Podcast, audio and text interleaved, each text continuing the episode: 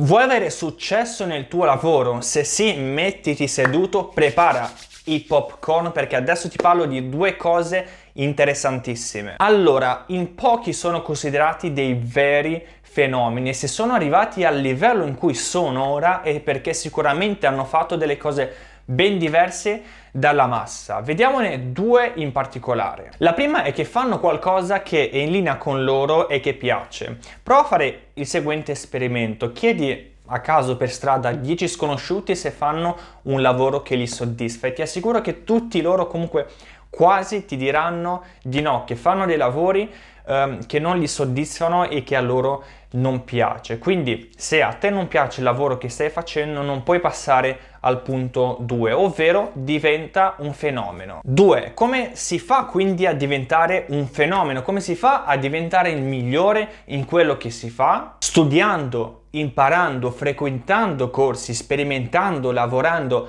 aggiornarsi, tutte cose che ormai la maggior parte delle persone non sono disposte purtroppo a fare. Stiamo diventando sempre più pigri e la società nella quale viviamo sicuramente non ci aiuta, ma ci sta diversamente abituando al tutto e subito ed è proprio in questa maniera che si sviluppano cattive abitudini. Vogliamo tutti essere ricchi, intelligenti, magari imparare una lingua, avere il fisico perfetto, diventare degli sportivi, ma quando vediamo il cammino che dobbiamo intraprendere per arrivare alla meta, beh, ci spaventiamo e ci fermiamo. Ci inventiamo un sacco di scuse, ritorniamo a mettere il nostro culo sul divano e continuiamo a guardare la nostra serie tv preferita su Netflix. Quindi, ritornando alla domanda iniziale, vuoi avere successo nel tuo lavoro? Vuoi diventare un fenomeno in quello che fai? Vuoi essere il migliore in quello che fai?